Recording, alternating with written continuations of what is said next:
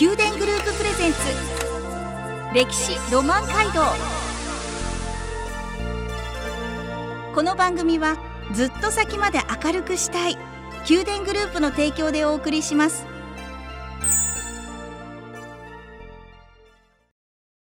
ラブ FM をお聞きの皆さんおはようございます。お相手の小柳ゆうきです。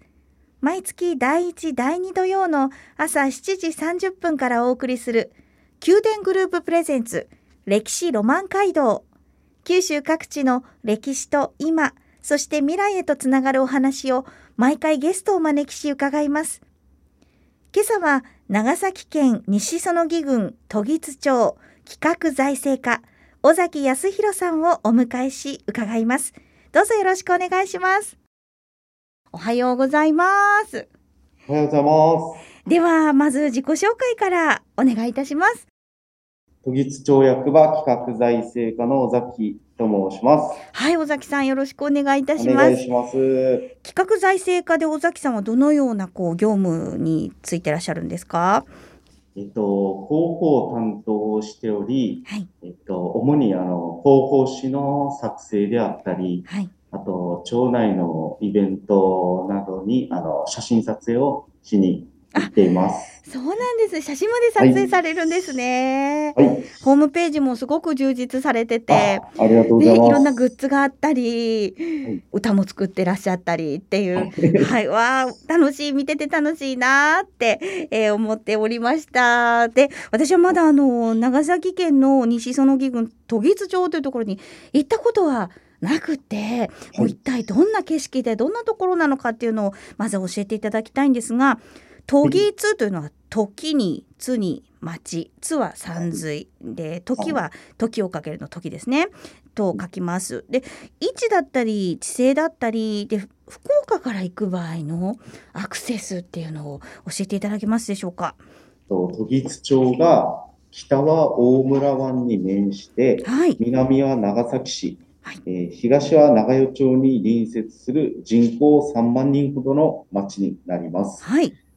えー、長崎市街地までは車で約20分と近く、うん、えー、町から長崎市内に通学、通勤する人も多く見られる一方、町へも通勤や買い物などで多くの方が訪れる賑わいのある町です。えー、アクセスなんですけれども、はい、えっ、と、長崎空港までは都議津港から高速船で約25分とアクセスが便利なので、県外の出張や帰省あ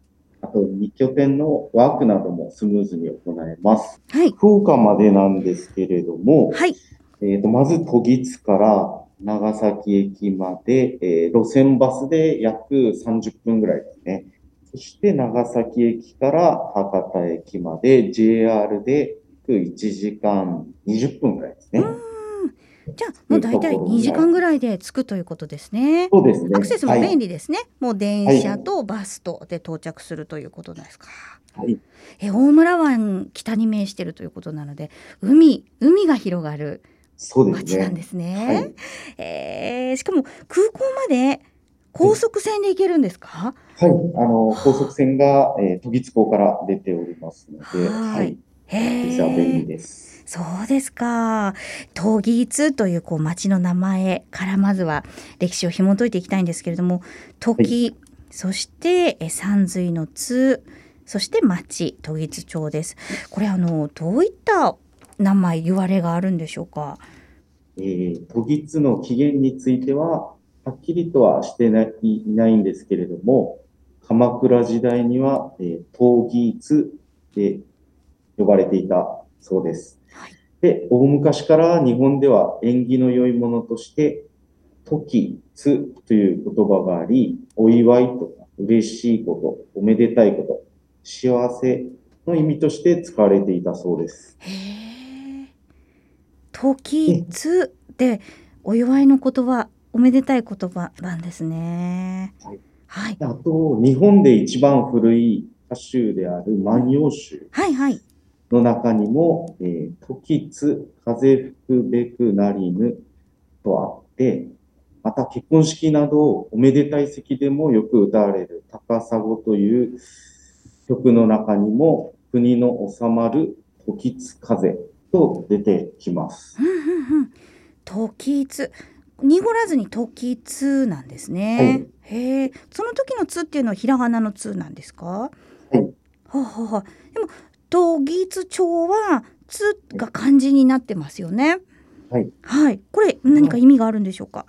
はい。えー、時津の津がですね、もともと港であったり、船着場、船の停泊するところっていうのを意味して、はい、宮崎県にある湯津、三重県にある津、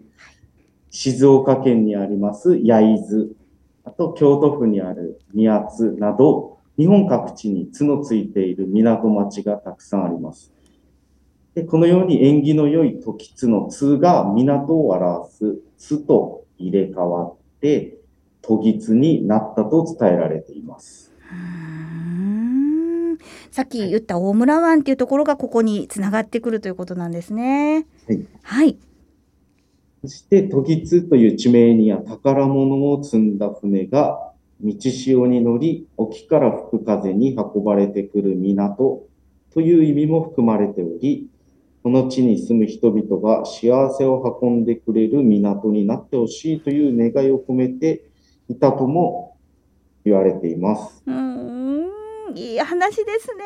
町の名前に昔から住んでた方たちのこう願いが込められているということなんですね。これ私最初時時津町の字を見た時に時津町かなってずっと思ってたんです。これ読み方って正式には？今ですね、時津という地名の発音は、はい、現在では時津とぎつ、とぎず、ときずという4通りの読み方があるんですけれども、昔の人は、はい、えー、今使われているとぎつと呼んでいたようで、真ん中の木が濁るタイプですね。そうですね、真ん中の木が。はい、で、今でもとぎつと発音する人が多いようです。うん。これ、はい、これが日本の習わしから来ているようで、2つの漢字が合わさって、一つの熟語になると、もともとの発音と違ってくるものがあって、風と車が合わさると、風車となるように、音が変化して、陶技ツと呼ばれるようになったと考えられています。理由がちゃんとあるんですね。ありがとうございます。では一曲ここでお送りします。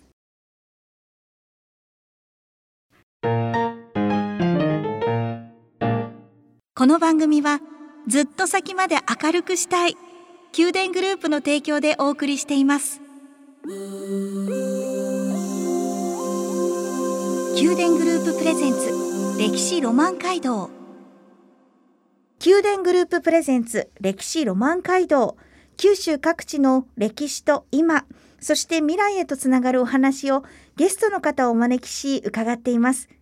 今朝は長崎県西園木郡都津町。企画財政課尾崎康弘さんから都津町について伺っています。都津町の名前の由来言われというものを、えー、教えていただいたんですがじゃあ今都津町どんな町なのかっていうのを、えー、まずは教えていただけますでしょうか？都津町は、えー、町内への企業進出が進み多くの商業施設などが立地しているため、雇用環境は充実しており、町内を通る国道206号沿いは、県内屈指の活気あるエリアで、大型ショッピングセンターの出店が相次ぎ、週末には近隣市町からの買い物客も多く訪れて賑わいを見せています。で、豊富な自然と街の便利さの両方を持った立地っていうこともあって、のびのびと便利に暮らせる街になってます。大型の商業施設や工場、医療機関が立地しているため、必要なものは町内で何でも揃えることができます。小さな都会としての利便性があり、山と海のすぐそばで暮らせることから、近年多くの皆様から高い評価をいただいており、住宅会社による居住満足度調査の令和4年発表分において、町の住み心地、住みたい町、町の幸福度住み続けたい街のランキングすべてにおいて、長崎県下で1位という大変ありがたい結果の、えー、ご報告を受けております。自然豊かな山そして海がもうすぐ近くしかも長崎市内へも20分で行けてしまうという。私はどうしても子育てしながら今生活してるのでもうファミリーでって考えたらすごく住みやすい理想的なところだなって思いながら聞いてました。海も近いので海遊びもやっぱりできるんですか？はい、えっ、ー、と大村湾に面した海岸エリアでは海遊びっていうのが盛んで、はい、波が低く穏やかな内海のためマリンスポーツにぴったりとなってます。海の近くにはマリンスポーツスクールやマリンショップも充実していて、マリンジェットやウェイクボード、ヨットやカヌーなどのマリンレジャーも楽しめます。で初心者の人でもショップがあるので気軽にマリンレジャーを体験することができるのもポイントです。うんなんかその住むだけじゃなくてちょっと観光で遊びに行くのもすごく良さそうですね。釣りとかもできるんですか、もしかして。えっ、ー、と、海岸沿いでは家族連れで釣りを楽しむ姿も多く見られ、そうですか年中通して釣れるクロダイであったり、春にはメバル、はい、夏にはキスであったり、イイダコ、秋冬にはスズキなど、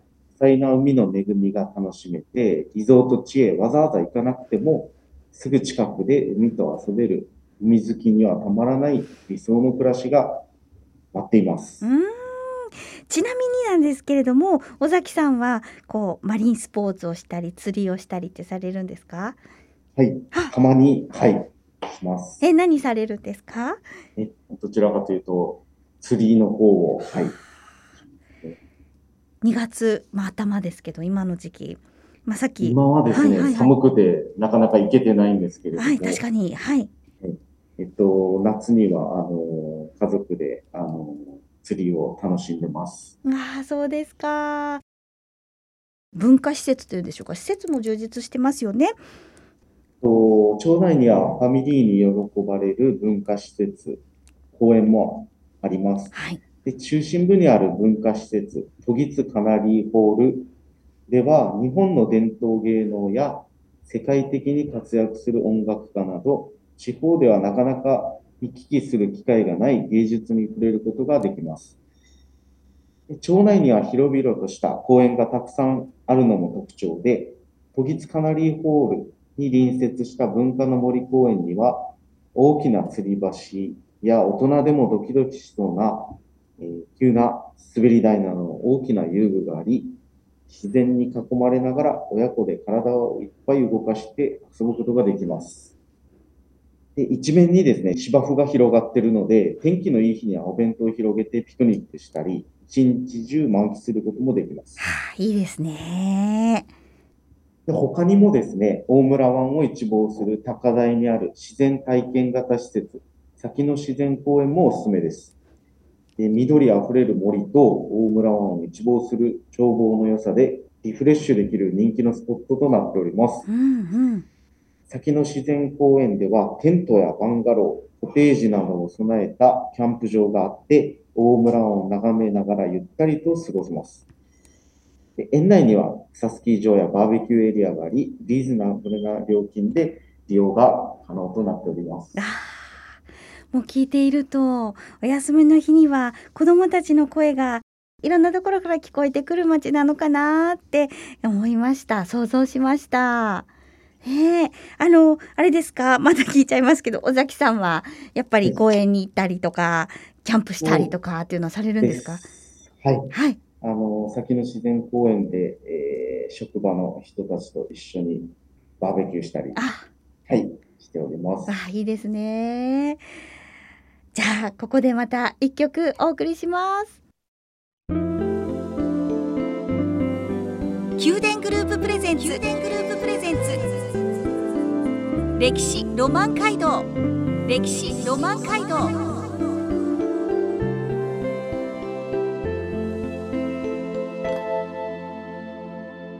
宮殿グループプレゼンツ。歴史ロマン街道。九州各地の歴史と今。そして未来へとつながるお話をゲストの方をお招きし伺っています今朝は長崎県西園木郡都木津町企画財政課尾崎康弘さんから都木津町について伺いました都木津町はもう出産する人だったり子育てしている、まあ、子育て環境すごく充実しているんですよね。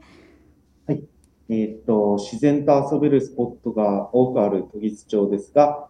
もちろん子育て世代への支援や取り組みも力を入れています。町内には都木津北児童館、都木津中央児童館、都木津なずみ児童館、都木津東児童館と各小学校区に児童館を設けています。あ、児童館そんなにたくさんあるんですか？はい、これって日本全国的に見ても珍しいんじゃないかなと思うんですけど。そうですね。はい。子育て支援センターでは、はい、0歳から就学前までのお子さんとその保護者が一緒に遊べる場所を提供しており、うん、子供を遊ばせながら親同士の交流やスタッフに相談もできます。うんまた、町の子育て世代包括支援センターでは、妊娠期から育児期のお母さん方が一人で悩まず、安心して出産や育児ができるよう、それぞれの状況に合った支援をコーディネートし、子育て支援センターと連携しながら、妊娠期から育児期までの切れ目のない支援を行っています。はい。さらに、あの、特定不妊治療への助成であったり、乳幼児インフルエンザ接種費用の無償化などの取り組みもあります。小中学校では放課後の学習指導で子供の学びを応援しています。 English Day Camp の実施や中学生をカナダ、アメリカに派遣する海外派遣事業、長崎外国語大学との包括的連携など、英語教育も推進しています。うんまあ、長崎という場所はねあの世界とつながる本当唯一の場所だったっていう歴史もありますしそういった歴史からまたこういうね、えー、子どもたちを海外へっていうのにつながっているのかなとも思います。本当あの子育て子どもたちを大事にしている都議町町全体で一緒に育てていくっていうこれこそ本当歴史の番組ならではというか昔ならではのい、ね、大事にしなきゃいけないことを体現されているということですよね。子どもたちは未来ですもんね。はい、ありがとうございました。また来週もいろいろと都議町についてお話を伺いたいと存じます。尾崎さん、はい、ありがとうございました。ありがとうございました。宮殿グループプレゼンツ歴史ロマンハルト歴史ロマンハルト毎月第1第2土曜の朝7時30分からお送りする宮殿グループプレゼンツ歴史ロマン街道。九州各地の歴史と今そして未来へとつながるお話を毎回ゲストを招きし伺います。来週も都議津町についてお楽しみに。この番組はずっと先まで明るくしたい宮殿グループの提供でお送りしました。